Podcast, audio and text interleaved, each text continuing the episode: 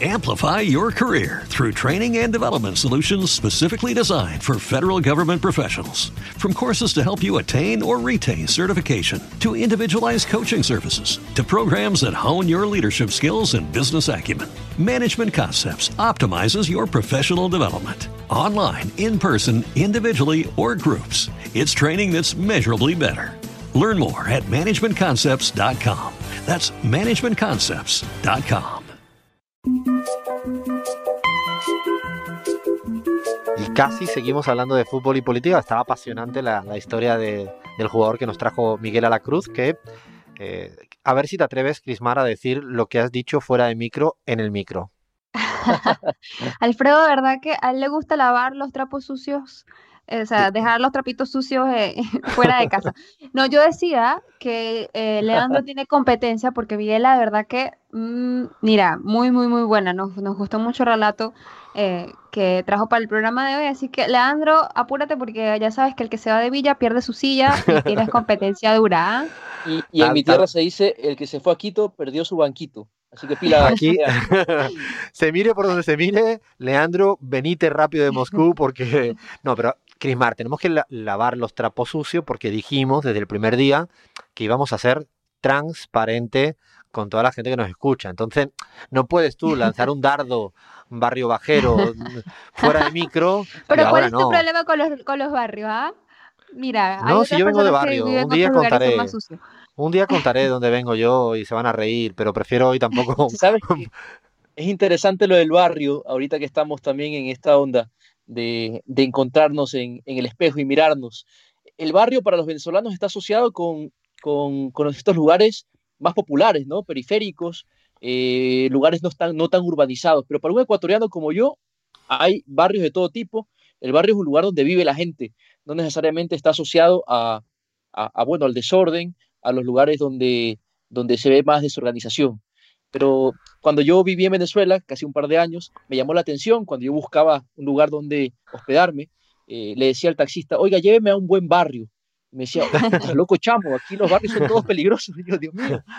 Es verdad, no lo Sí, había bueno, pensado tienen ese estigma. ¿no? Tienen ese estigma porque eh, lamentablemente la mayoría de personas que vive en los barrios venezolanos, así como bueno, en los barrios de cualquier país, eh, en el contexto, digo, del significado que le damos en Venezuela a la palabra barrio, son personas con eh, pues ingresos económicos eh, pues de, de la clase trabajadora, ¿no? En el que se, se subsisten con, con, eh, un sueldo que muchas veces pues no les, no le alcanza para vivir. Así que sí, en Sí, Venezuela pero los de barrios, hecho, fíjate que en, en España no, en España es más parecido a lo que dice eh, Abraham y acá en la Argentina igual, un barrio puede ser de clase media, clase alta, pero sí es cierto que en algunos lugares de América Latina están más estigmatizados como empobrecidos, ¿no? Más...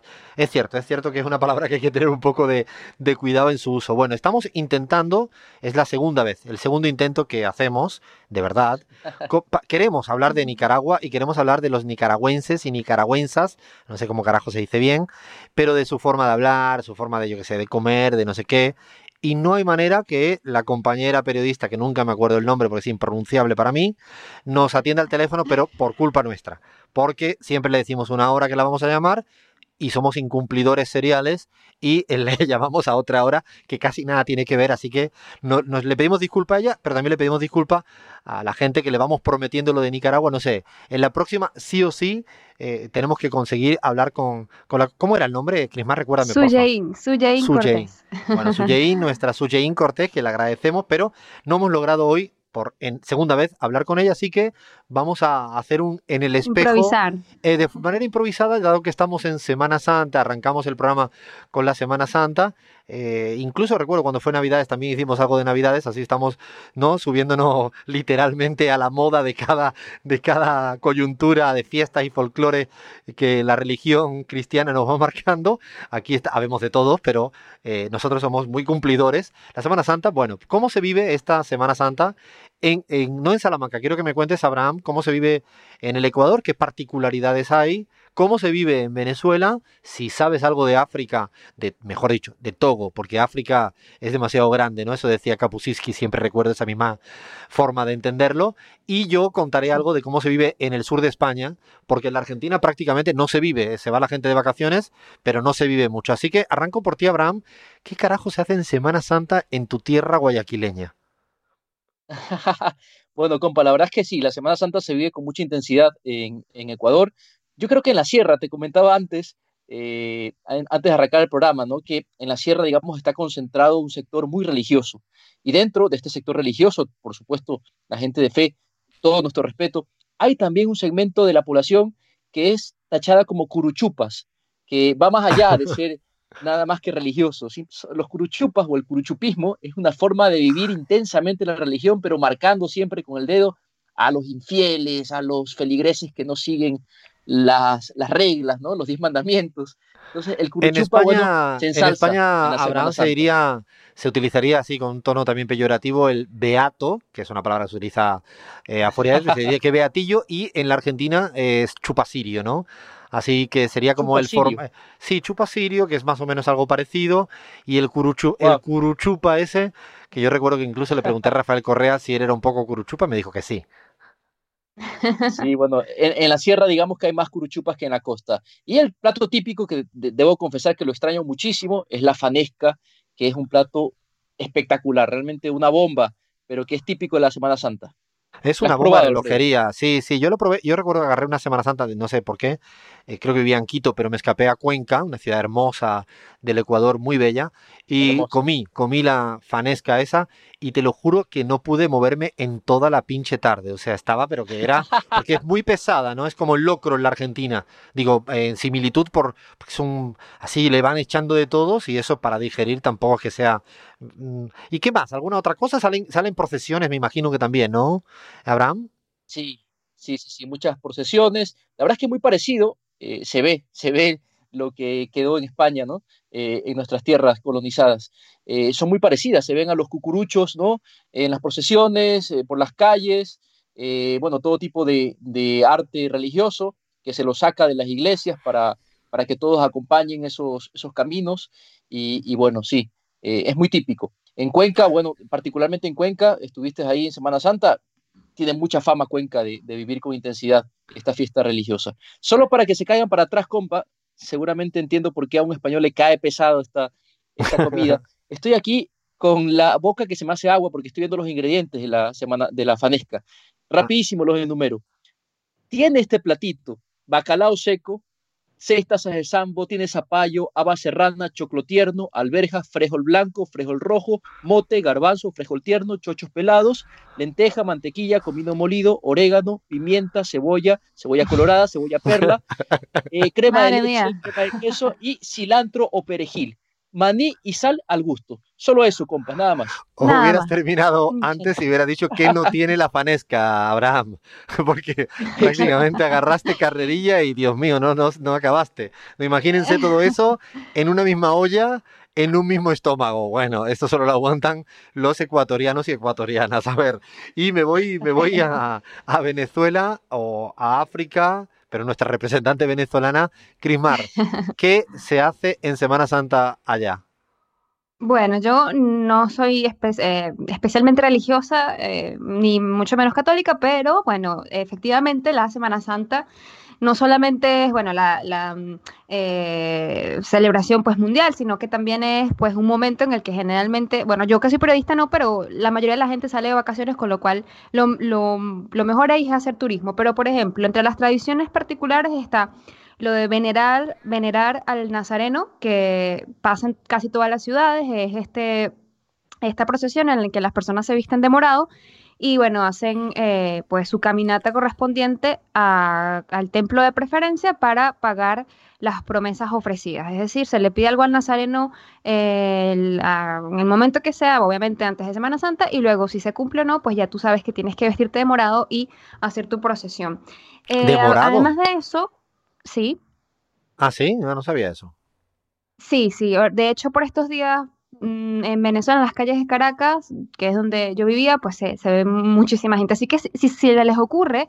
Que no son de Podemos, ¿no? No tiene nada que ver. Salir con algo morado, ya saben que les van a, los van a, delirar, a chalequear, con, con, que le están pagando promesas al nazareno. Eh, sí, me pasó, me pasó un par de veces. Así que bueno, eh, hay otra de las, eh, pues, tradiciones, una de las más populares, y es el tema de la quema de Judas, ¿no? Que es una costumbre bastante extendida a lo largo del país y que generalmente tiene un, toque eh, bastante local. Esto se, celebra, se hace el domingo de resurrección normalmente y es, las personas que quieren castigar al apóstol traidor pues aprovechan esta oportunidad para señalar eh, alguna autoridad política de la región o del país por negligencias. Eh, recuerdo que en alguna oportunidad se quemó a Manuel Rosales, que fue uno de los candidatos hace algún tiempo para las presidenciales, en otras oportunidades se ha quemado a Donald Trump en referencia no, no, aclaremos, eh, aclaremos, espera, aclaremos, no, no se quemó a Manuel Rosales, ¿no? No, no a Manuel Rosales, a un muñeco de trapo. Eso, eso, eso, eso. Es un muñeco de trapo. ¿Qué te ha salido con tanto, eh, tanta vehemencia? Era tan creíble lo que estabas diciendo que digo, espérate a ver si, no, si vamos a tener una demanda antes de tiempo. No, Manuel no, no, es un muñeco de trapo que en representación es, Judas, pero eh, bueno, si es un person si, es la representación de un personaje público político, pues se se, no se hace como Judas, sino que es eh, con los rasgos, digamos, de esta persona que, que despierta la antipatía, ¿no? Y luego, obviamente, pues eh, destruyen este muñeco de trapo con fuego y se hace en las calles de, casi todas las ciudades. Así que es algo muy característico, lo van a ver bastante en Venezuela. Y sobre la comida, pues no se come carne, obviamente hay restricción de comer carne, no todo el mundo lo cumple, pero es lo más común. Y eh, entre las comidas típicas están los sancochos de pescado, especialmente en la zona costera, también ah, hay el pastel de morrocoy o de iguana. Y eh, para los postres se hace arroz con leche o arroz con coco que también pues se puede conseguir con bastante facilidad. Ay, qué hambre, Crismar, para que, estamos en horario de comida, por favor, para, para, para, porque ya me ha entrado ganas. eso de, eso de, ¿cómo era? De, a mí también, de lo de iguana decías, que era una empanada de iguana, ¿has dicho? O... pastel, bueno, pastel. Bueno, qué rico, Dios mío, qué rico. Ay, Dios mío, yo, verdad que, yo, yo, el pastel de iguana nunca te lo he probado, el de morrocoy lo probé. Me, dan ganas, me dan ganas, Bueno, ya veis que aquí lo que se hace, por lo que los dos dicen, en estas tierras lo que se hace es comer en Semana Santa, por lo que parece, si ahora tuviera que sacar una conclusión periodística rápida, lo que más se hace es tragar, tragar y engullir como buenamente se puede. No, yo, yo quería poner que está poniéndose muy serio los dos. No, si mirara a en España, primero que supera, no trasciende la cuestión religiosa. De hecho, a mí me, me, me gusta mucho la Semana Santa, soy ateo, confeso, pero en cambio me parece fantástica lo visual, lo artístico, lo cultural, ¿no? Me parece que al final se embrujan las ciudades, los pueblos. Eh, lo veo, yo al menos lo, visualizo así, cada quien respeto muchísimo. Mi papá fue el miércoles detrás de Promesa, o sea, cada quien hace lo que le da la real gana y así debe ser, pero a mí me parece apasionante como, como folclore, como cultura. De hecho, recuerdo que alguna gente hace mucho tiempo me decía que en España las verdaderas organizaciones sociales, los movimientos sociales, eran las cofradías de la Semana Santa, porque ahí donde verdaderamente se prepara, ¿no? Para sacar los pasos de Semana Santa o las procesiones.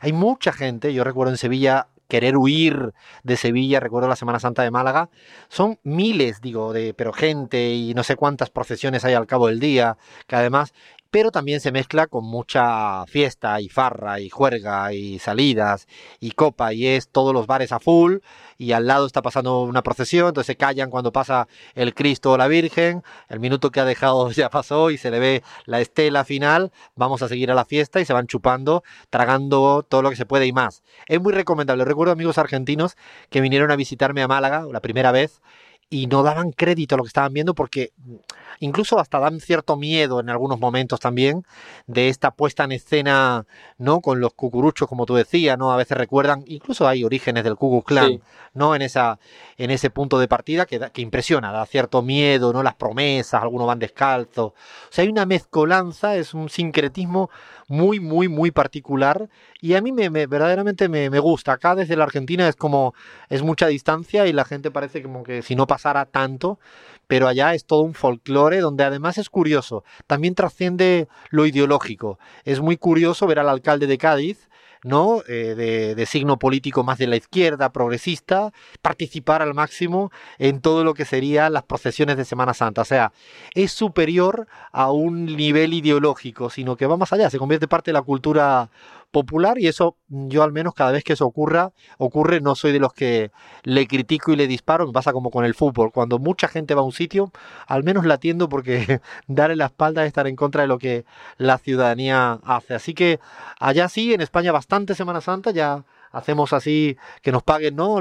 las alcaldías de, así ponen publicidad, ¿no? La alcaldía de Cádiz, de Málaga, Sevilla, no de Guayaquil, porque le estamos haciendo buena, buena publicidad, pero en la Argentina no, en la Argentina es más o menos la gente se escapa de, de, vacaciones y está mucho más, las calles más vacías, es lo único que hay en Buenos Aires. No sé si hay, hay algo más para ir cerrando este en el espejo semana santero que nos está saliendo. Nada Hay que preguntarle a Lean, ¿no? ¿Cómo se está viviendo la Semana Santa? Uy, qué buena, la vamos a preguntar a la vuelta. Mira, esta queda para la semana próxima. En el espejo hay una nota a pie de página que es, hubo Semana Santa en Moscú, a con ese, con ese, ¿no? Así dejamos ese anzuelo en el aire para, para ir cerrando en el espejo, que ahora sí, ahora sí que va quedando casi nada. Nos falta el, el cierre y echar presianas en esto que le seguimos llamando por ahora, por ahora y esperemos que por mucho más, la pizarra. Amplify your career through training and development solutions specifically designed for federal government professionals. From courses to help you attain or retain certification, to individualized coaching services, to programs that hone your leadership skills and business acumen, Management Concepts optimizes your professional development. Online, in person, individually, or groups, it's training that's measurably better. Learn more at managementconcepts.com. That's managementconcepts.com.